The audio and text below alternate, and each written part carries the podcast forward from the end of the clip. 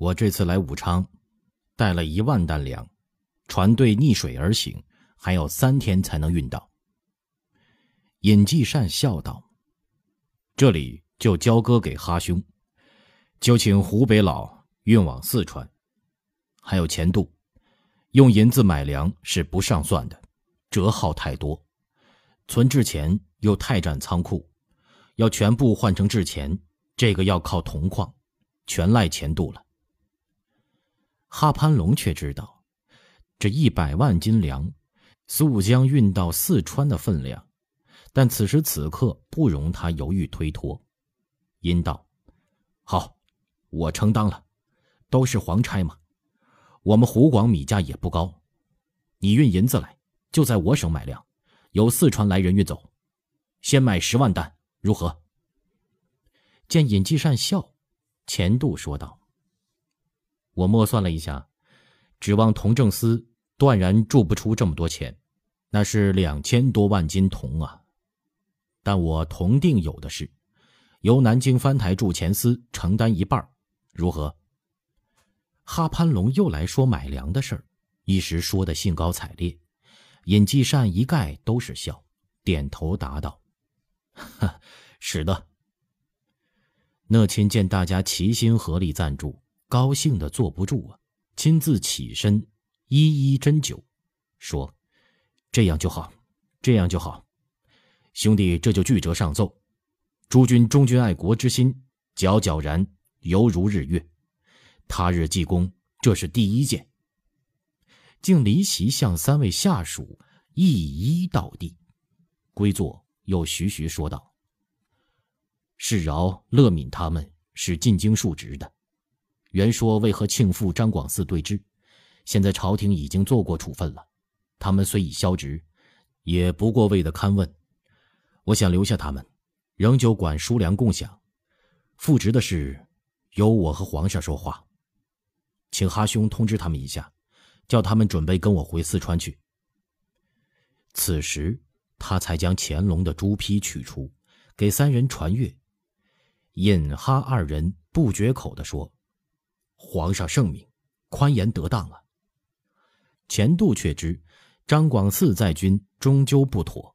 只在旁支吾应付，酒热菜凉，地方风土什么的胡乱的应付一气。第二日，钱度便随同尹继善乘两江总督的大坐舰返程南京。那武昌素有火炉之称，盛暑炎热难当。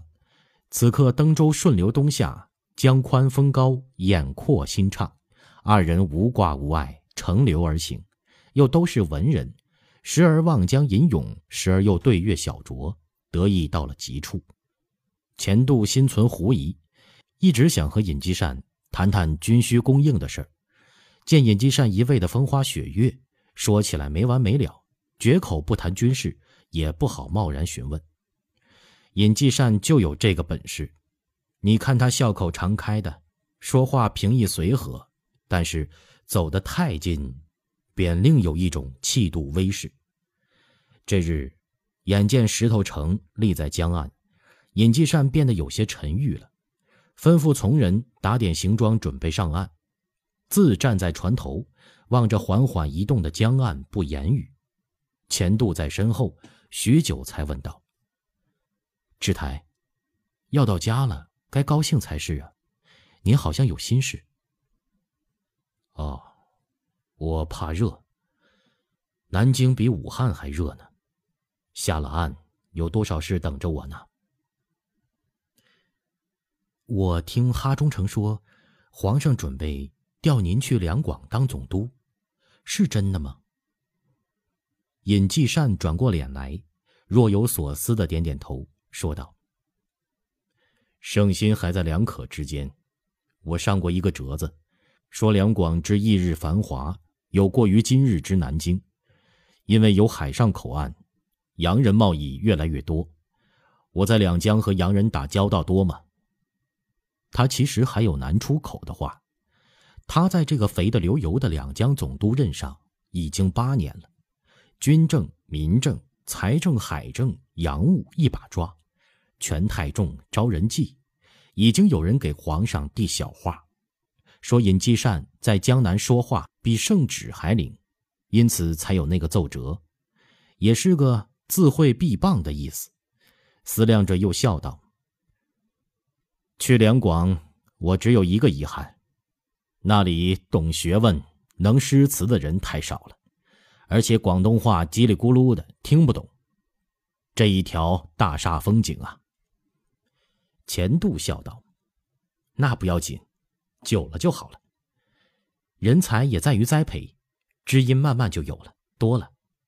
一个人在一地一处办差太久，反认他乡是故乡了，不好，所以才有官吏回避制度。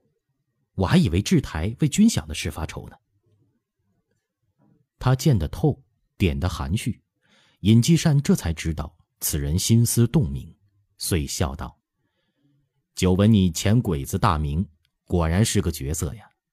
连曹雪芹的《红楼梦》也看过了。想，我发什么愁啊？江南的米营户积库，愁的是不好存放，卖不出去，太贱了又伤农。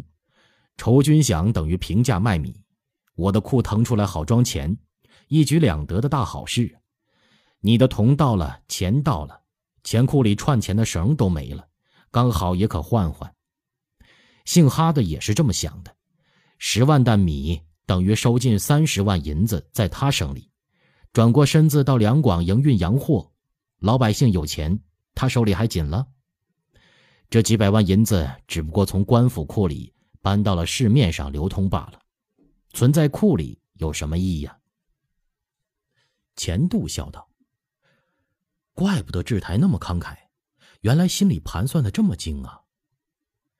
尹继善却转过了脸，平弦而立，望着越来越近的石头城，半晌，自失的一笑，说：“你错了，我根本没打什么算盘。我在黄鹤楼上想的，大约无人能知，只告诉你，我差点意气用事，差点存坏念头整治人呢。”三百万，哼，三百万能支撑七个月就不错了，两百万连五个月也顶不下来。钱度故作惊讶，盯着尹继善：“怎么？我不大明白制台的意思？”尹继善一笑：“你这样精明的人不懂，哼，乐中堂是宰相，没有带过兵，他的账目是兵部给他汇报上去的数目。”将军们那些套套比文官一点也不少，不报民夫脚力钱，大小金川是个鬼不生蛋的地方。别说从我江南，从成都、重庆这些地方把粮运到军中，一担米要合十八两银子。光是这一项，一年要五百五十万两呢。庆父张广嗣征金川两年，花银子一千三百万。谁也没我清楚这笔账。皇上心里雪亮，这事儿又不能告人，还想大修圆明园，又想南巡，更想学圣祖踩平了卡尔喀，杀庆父。一则为立威，二则也是心痛他糟蹋了银子。依着我当时的心境，你要两百万，我就给两百、三百万。你败了，你胜了，都不关我的事儿。后来想开了，我不到而立就总领两江，受恩高厚，不为他，我还为皇上呢。他低垂了眼睑，喃喃的说道：“走了个庆父，又来了个讷亲，都是坐而论政的人，毫无治世历练。皇上不知怎样想的，该叫傅老六来吗？或者岳钟琪也成啊。”留着张广嗣还是原班人马，哎，这个账。他摇了摇头，终于没有说不吉利的话。钱度沉吟着说：“我看大小金川的事儿劳师无功，单靠换将军是不中用的。乐敏跟我讲，当兵的听见沙罗奔三个字儿，心里就打颤听见金川两个字儿啊，就犯腻味。将士败将。”兵是败兵，凭乐中堂一人之力鼓起士气，谈何容易呀？尹继善双手离开船舷，示意的大开大合，伸展了几下。哎呀，打仗的事儿，一半人事，一半天命，谁能说得准呢？不说他们了，我看你就住在我衙门里，再去看看我的驻前局。范时杰管这事儿，有话呀，只管冲他说，他办不了的再找我。天恒老兄，不是我拿大，我这么急着赶回来，是因为有密谕。刘统勋真知一枝花回河南传道，在桐柏山、雀山都站不住脚，逃往我金陵藏匿了。南京是藏龙卧虎之地，也是个藏污纳垢之地。我说不定要离任，不能在这里留个尾巴。钱度笑道：“哈哈哈，南京这地方要反起来，还不天下皆反了？我不教你，今晚呢，在总督衙门歇脚，明儿还到驿馆住去。我喜欢秉烛夜游，半夜出进，好叫你那群哥什哈盘查吗？”。尹继善笑道：“嗨，随你。这里纸醉金迷、灯红酒绿，是天下第一坑。你虽是财神，钱再多也是皇上的，可不要花迷了心窍，栽进秦淮河里哟。”一时，移船靠岸，天色已是黄昏，山色、江色都笼罩在灰暗阴沉的广袤天穹之下。浑黄的江水也变得暗黑，哗哗的发着令人心悸的拍岸声，轰鸣着向东流淌。此时，巡抚范时杰、布政使道尔吉和按察使张秋明已来迎接，在码头上星星点点的燃起了几十盏小西瓜灯，十几个艄工忙着落帆、搭桥板、下锚、系缆绳，都一个个累得大汗淋漓。艄工头过来禀道：“请爷安详下舟，天要下雨了。上午我们就瞧出来了，所以紧撑着走。好歹我们总算赶到雨前靠岸了。”尹继善看了一眼岸上迎接的人群，又望了望满江起伏的波涛，笑道：“本来想看看长江落日的，没得这个缘分呢。哎，下点雨更好，凉快。”大家辛苦，每人加十两赏银。那艄工头谢着赏，尹继善已携钱度徐步下舟。因见范时杰站在最前头，意思还要给自己行停餐礼。尹继善忙抢一步到跟前儿捉住范时杰的手，指头点着笑道：“你这条老狗真结实啊，穿这么厚的狗皮来接我。”范时杰大笑说道。好，好，好，我扒狗皮就是了。钱鬼子，日娘鸟的也跟着来了，看中我的钱袋子，又掏弄来了。钱度知他秉性，笑着回口：“老叫驴，你是铁驴，我带着钢钳来拔毛了。”尹继善知道他们还要接风，笑道：“免了你们的接风盐吧，又不是掏你们自己的腰包。”还不是从官银里开销。都到我衙门里去，我带的新鲜武昌鱼，吃精米饭，喝鱼汤。那些盐只是虚样子，黑心厨子挣钱也吃不饱。说着提步上轿，众人也只好笑着各自上轿跟随。赶到总督衙门，已是灯火阑珊，豆大的雨点随着凉风飒然飘落。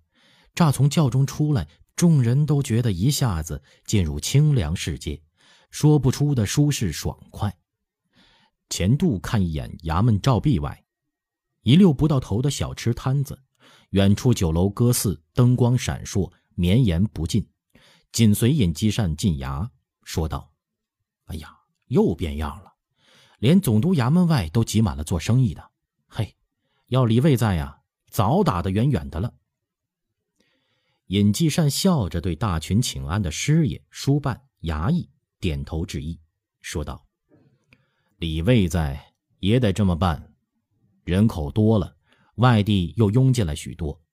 去年一年，南京城多了十一万人，这是块宝地呀，这条总督衙门街，一天收上万两银子呢。说着，将一众人等让进西花厅。这顿饭吃的众人很舒服，不是筵席，也不聚桌吃，每人面前四个碟子，炒胡豆、苦瓜、烧茄子、青蒜拌水粉，还有一盘木樨肉，米饭、武昌鱼汤，四两酒壶，个人一壶自斟。吃完了，又端上来冰派西瓜，随意用，个个吃得心满意足。翻台道尔吉是个蒙古族人，笑看开嘴说道：“素了点不过我从来没这么饱过。”尹继善命人撤席，换了郑容讲说这次武昌之行，又细述了刘统勋寄来的亭记和信。荤素是我俸禄里的最干净了，吃了准不闹肚子。老范是管民政的。还有道尔吉和钱度，一应联络事宜，银帐钱目都要把戏了。有什么办不下来的，一定要回我知道。范时杰、道尔吉和钱度忙都在椅中躬身答事。尹继善又将目光转向张秋明，问道：“我临行前交代的事办了没有？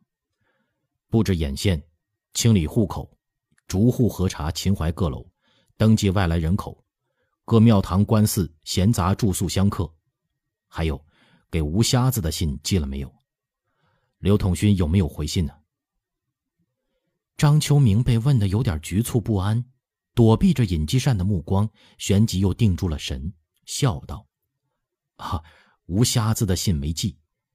严青的回信到了，说吴瞎子来不了，严帮和曹帮不和，红帮和青帮在安徽打群架。”误了粮船，要他去调和，所以派黄天霸来。咱们省如今也事儿多，外地进来的，一是行商，二是打工的饥民，成群结伙，各省都有派系，没一天不滋事的。前日行宫门口打群架，捅倒了四五个，司里真有点捉襟。我问的是我安排的事，你办了没有？治安是你的本分差事。哦，我我已经向巡捕厅安排了。我去了一趟镇江，刚刚回来。尹继善冷冷的说：“镇江，镇江有什么要紧的公务啊？”张秋明暗透了一口气，说道：“傅六爷派人到镇江来购给娘娘上的万寿礼物，在镇江叫人拐骗了。你昏聩！”尹继善气得脸色铁青，咣。将茶杯蹲在机上，厉声道：“你误了我的大事！你给我站起来！”霎时间，空气凝固了，板结了，西花厅里一丝声音也没有，只听厅外雨打荷叶声一片山响。第三十一章：隔山拜佛，错观风露；求同却异，色空相误。匆匆大雨中，凉风透帘而入，将窗纸吹得石鼓石凹，像一声声低微深长的叹息。从很远处传来隐隐的雷声。尹继善稳机而坐，刀子一样的目光死盯着张秋明：“你抬出傅恒干什么？我告诉过你，我奉的是朱批密谕，什么傅恒不傅恒的，我连范时杰和道尔吉都没说。”直接找你，为的就是这个机密。你竟敢向巡捕头交代几句就扬长而去，一枝花三次聚众谋反，七省传布邪教，朝廷费了好多人力财力，逐年逐省的搜捕。刘统勋累花了头发，山西巡抚为他逃逸，连降两级。你竟是如此的轻慢。张秋明起先还撑得住，虽垂手站着，两只脚时而倒换了一下角度，至此。已是脸色发白，双脚平行，腰也伛捋下来，说道：“卑职已经知过了。卑职是想把省里治安整顿一下。刑部几次不闻，都说我们江南械斗凶案天下第一，这也为治台的体面。